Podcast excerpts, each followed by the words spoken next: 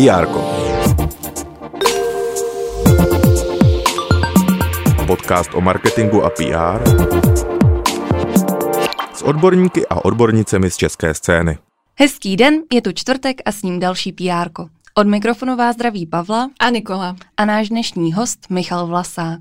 Michal je členem výkonné rady Asociace Public Relations, kde se mimo jiné věnuje vzdělávacím aktivitám a také vede agenturu Havas PR Prague. Na úvod ještě připomeneme, že pokud byste chtěli PR podpořit, můžete to udělat skrze náš Patreon, Piky nebo Hero Hero účet. Získáte tak přístup k bonusovým epizodám. S Michalem si budeme povídat o dezinformacích. Dobrý den, Michale, vítáme vás v PR. Dobrý den. Co jsou to dezinformace? Kdy vznikly a za jakým účelem? Dezinformace v tom nejširším slova smyslu, to znamená omily, nějaké nepravdy, polopravdy, úmyslné lži, tak eh, ty jsou součástí lidské společnosti prakticky od té doby, co člověk začal komunikovat. A, ale to, proč tady dneska sedíme a co vlastně z nich dělá ten uh, fenomén dnešní informační společnosti, tak, uh, tak to jsou dezinformace ve smyslu záměrně šířených lží, které napodobují zpravodajství, někdy se jim taky říká fake news. Uh, ty vlastně tady taky byly od doby, kdy existují masové média, protože už od dob prvních novin evidujeme vlastně nějaké vymyšlené zprávy, jejichž cílem bylo ty noviny jednoduše prodat – a ty dezinformace mohou mít i velmi nevinnou podobu, třeba nějakého aprílového žertu. Je to opravdu něco, s čím žijeme ve společnosti už dlouho, není to vůbec nové, ale vlastně s nástupem internetu, zejména sociálních sítí, se ukázalo, že je to problém, protože vlastně ty online platformy začaly být zneužívané pro systematické ovlivňování lidí pomocí dezinformací a to můžeme pozorovat nějakých eh, zhruba posledních deset let. Taková ta fake news, kterou můžeme dnes pozorovat nejčastěji a právě nazýváme ji dezinformací. Jaký má hlavní takový rysy nebo nějaké znaky?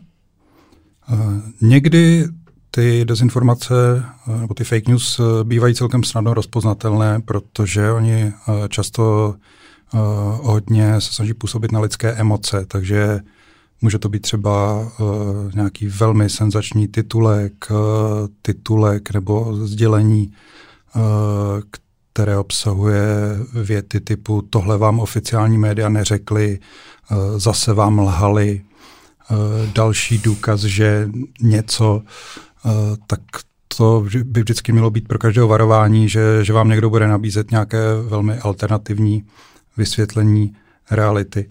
Eh, ale ono to není jakoby jenom o těch fake news, uh, ale další významná část dezinformací jsou falešné profily, které se vlastně tváří jako nějaký autentický profil nějakého člověka. Takže to je taky taková další, další důležitá součást. A jak takový profil poznat? No, velmi těžko. Velmi těžko. Z pravidla se to podaří lidem, kteří se tím nějakým způsobem aktivně zabývají a uh, podaří se jim odhalit to, že tam něco nesedí, že vlastně ten, ten člověk vlastně neodpovídá té, té realitě, že, že je vlastně vymyšlený. Je nějaký rozdíl mezi hoaxem a dezinformací? Určitě tam nějaký rozdíl je, takový řekl bych minimální. Teoreticky se to vlastně jakoby dá hodit do jednoho pytle, ale uh, pokud bychom si chtěli hrát teda na akademickou debatu, tak zjednodušeně řečeno uh, klasický hoax je poplašná zpráva, uh, většinou se šířící e-mailem, která varuje před nějakým vymyšleným nebezpečím, třeba smyšleným počítačovým virem. Uh, nicméně, když se třeba loni na webu Sputnik News objevila podobně poplašná zpráva, že letadlo nad Brnem rozhazovalo koronavirus, tak bych řekl, že to spíš spadá do škatulky dezinformace, tedy vlastně nějaké záměrně šířené lži napodobující zpravodajství. A kdo teda dneska ty dezinformace tvoří? Jaké jsou jejich motivace? Ty motivace jsou různé, nicméně v literatuře na tohle téma najdeme zhruba základní čtyři druhy takových e, motivací. Jedna z nich je, že to je prostě součást státní propagandy. V našem prostředí to je nejčastěji ruská propaganda, kdy původními tvůrci jsou ruská státní média nebo má média nějak napojená na putinovský režim. E, další okruh těch e, tvůrců tak jsou lidé, kteří mají určité ideologické přesvědčení. Například, že Evropská unie je prohnilá, že kapitalismus je systém na zatročování lidí, že svět je řízený hrstkou manipulátorů, kteří nás chtějí všechny ovládnout. Tak eh, tihle lidé, lidé tomu opravdu věří eh, a aktivně tvoří dezinformace na, na tohle téma a, a šíří je. A, eh, takže tohle to bývají většinou takové ty konspirační teorie. Další okruh těch šiřitelů, tak to jsou lidi, kteří přišli na to, že se tím dá vlastně jako dobře živit, protože na senzační zprávy lidé na internetu klikají a když máte určitou sledovanost, tak k tomu můžete utržit peníze z reklamy. No a v neposlední řadě vlastně je tady naštěstí teda nejmenší množství, nebo jak to říct, naštěstí, to je nešťastný výraz. Prostě e, jsou tady i lidé, kteří dezinformace tvoří jako satiru, parodii, baví se tím a e, opravdu to jako může být eh, velká zábava. Já bych chtěl všem fanouškům dezinformací doporučit web eh, az247.cz, kde najdou opravdu spoustu, spoustu zábavných dezinformací. A na jaká témata dezinformace vznikají? Tak to samozřejmě už se souvisí s tou předchozí otázkou, to znamená, kdo je ten zdroj.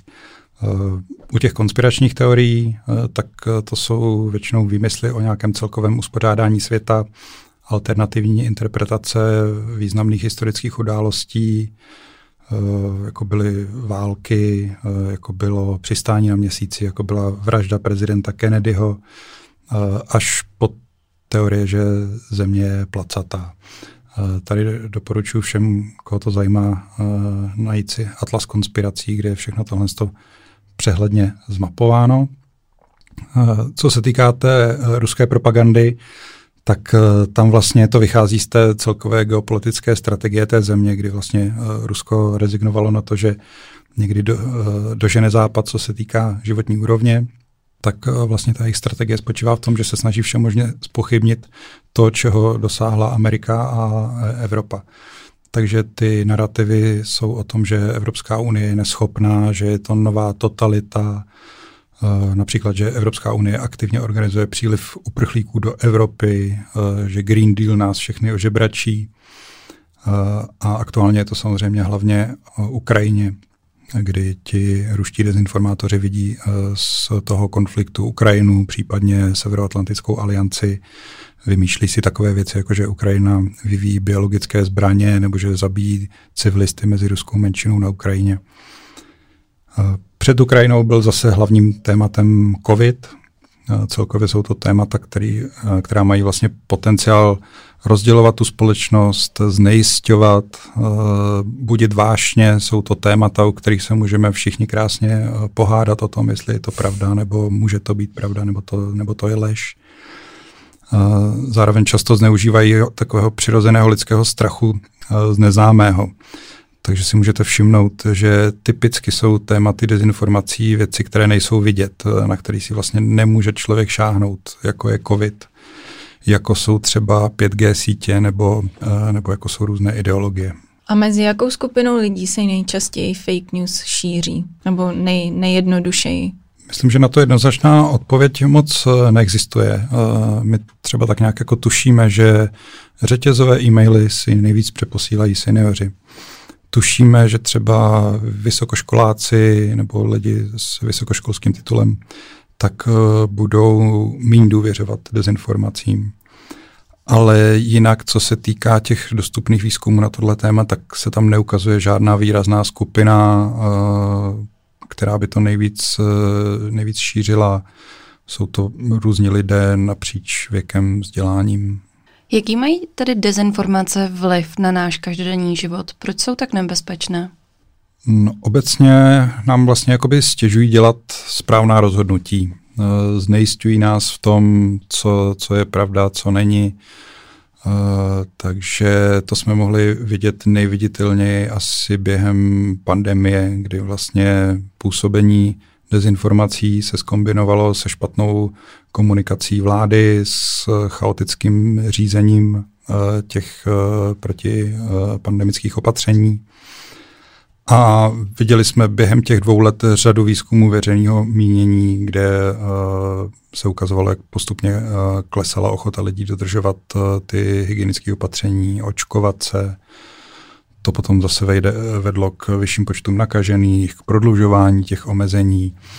To potom zase vedlo k uh, velkým ekonomickým ztrátám a nebál bych se říct uh, ztrátám na životech. Takže, takže to nebezpečí tady uh, jsem přesvědčený je, i když jakoby to rovnítko se tam, se tam hledá jako velmi obtížně.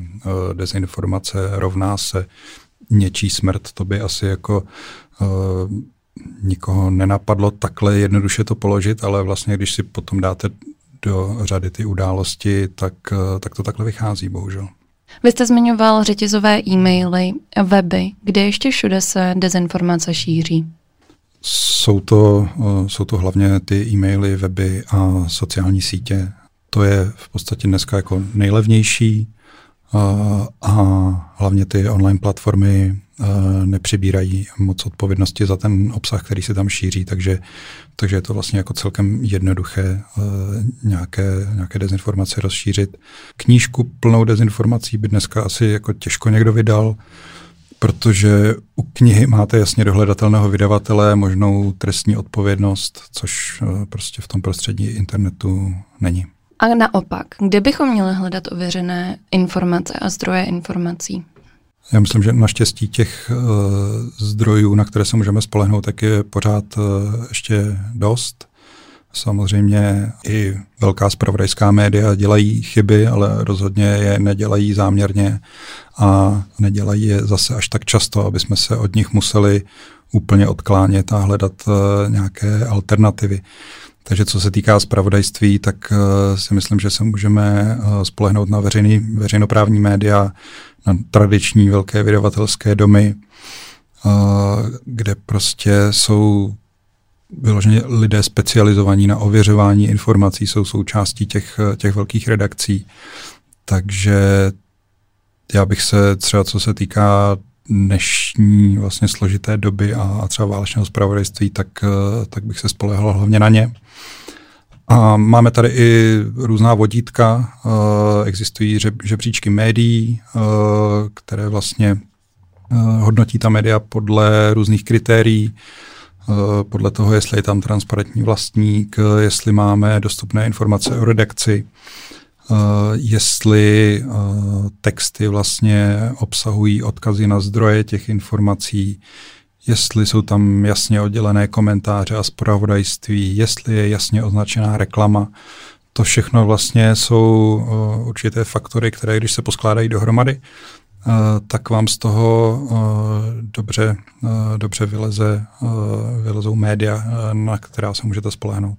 Máte pocit, že se šířily v průběhu aktuálního válečného konfliktu na Ukrajině fake news rychleji než obvykle? Jsou k tomu nějaké informace, nějaká čísla? Co se týká rychlosti šíření, tak, tak si nenarazil jsem na žádné, žádná data. Nemyslím si, že by se šířily nějak rychleji, ale Eh, samozřejmě ta ruská propaganda určitě eh, zapnula na plné obrátky. Je to zajímavé vlastně sledovat jakoby ta hlavní témata té dezinformační scény, jak rychle oni přepínají. Eh, takže vlastně ti analytici, co to sledují, tak si všimli, že už před invazí na Ukrajinu rostl počet příspěvků o Ukrajině, Mm. Zcela to vytlačilo, vytlačilo téma covidu. Mm.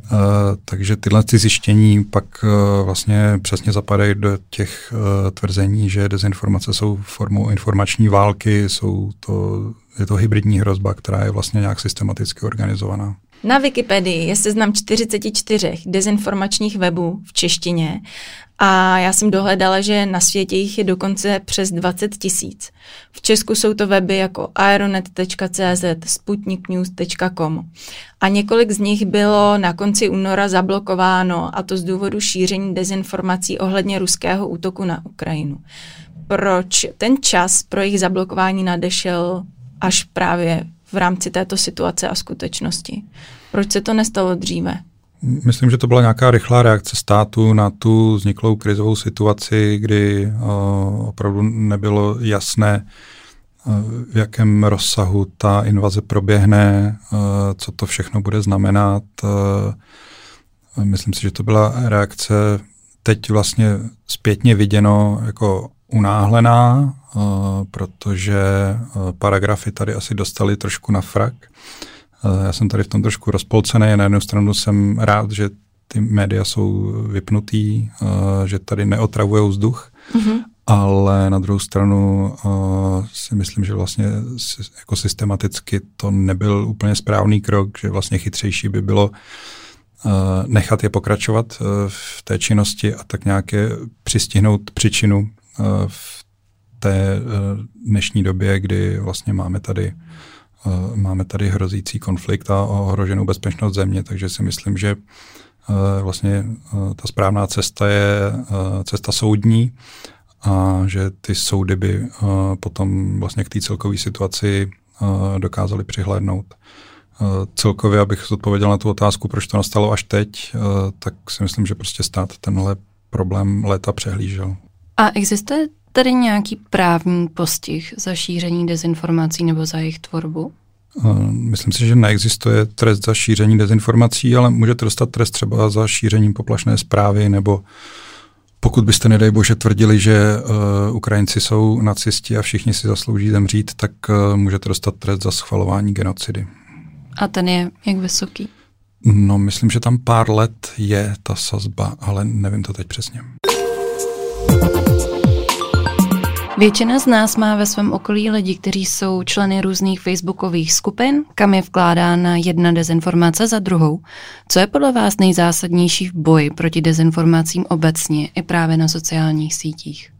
Uh, já to taky ve svém okolí vidím uh, a uh, občas jsem se snažil vést nějaké debaty a přesvědčit lidi, že, že vychází ze špatných informací ale nepodařilo se mi to. Hmm, a oni se nenechají nenechají. vůbec přesvědčit. Nenechají a já se, já se směřuju s tím, že tady vlastně jakoby žádný uh, rychlý řešení neexistuje, že prostě hmm. uh, to nemůžete čekat, že se s někým sejdete uh, a po výměně argumentů on přizná, že se, že se mýlil a, a půjde si předplatit deník N. To hmm. jako bohužel takhle nefunguje. Takže myslím si, že ta cesta je uh, jediná, nebo respektive dvě hlavní a, a celkově prostě vyvinout maximální úsilí v tom omezit šíření těch dezinformací a na druhé straně snažit se zvyšovat eh, mediální gramotnost eh, ve společnosti, aby jim lidi co nejméně věřili. A jaká je podle vás tedy úroveň mediální gramotnosti v Česku?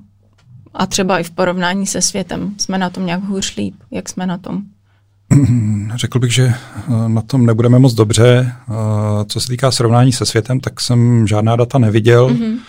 ale člověk v tísni, který organizuje eh, skvělý program na zvýšení vlastně mediální gramotnosti na školách, tak dělal před pár lety výzkumy mezi studenty a, a žáky a dospěl k jednoznačnému závěru, že ta mediální gramotnost, že ta její úroveň je nízká, což vůbec jako není divu, protože se tomu na českých školách dosud věnovala úplně minimální pozornost. A máte pocit, že se teďka náš přístup k dezinformacím do budoucna změní kvůli Ukrajině? Myslím si, že ano. Eh, myslím si, že už stát jasně deklaroval, že chce být aktivnější eh, a eh, věřím, že se rozjedou ať už eh, programy na eh, podporu mediální gramotnosti, tak eh, vlastně nějaké snahy to postihnout legislativně, nějakým způsobem to líp, líp uchopit ten problém. Zmiňoval jste projekt od Člověka v tísni, ale my jsme se ještě dozvěděli, že Asociace Public Relations a nadace České spořitelny spouští od poloviny března nový projekt, v jehož rámci uh, propojí střední školy s experty na média, kteří pomohou zlepšovat mediální gramotnost v našem školství. Jak a proč celý projekt vlastně vznikl a co je jeho cílem? Já jsem přesvědčený, že vlastně jak APRA, tak obecně obor PR by měl být v oblasti boje s dezinformacemi hodně aktivní. A myslím si, že ta naše parketa je právě v té oblasti mediálního vzdělávání, protože ta je tady prostě strašně zanedbaná. A já jsem vlastně o podobném projektu uvažoval delší dobu a teď ta ruská invaze jenom znásobila tu potřebu vysvětlovat eh, to, jak ty dezinformace fungují.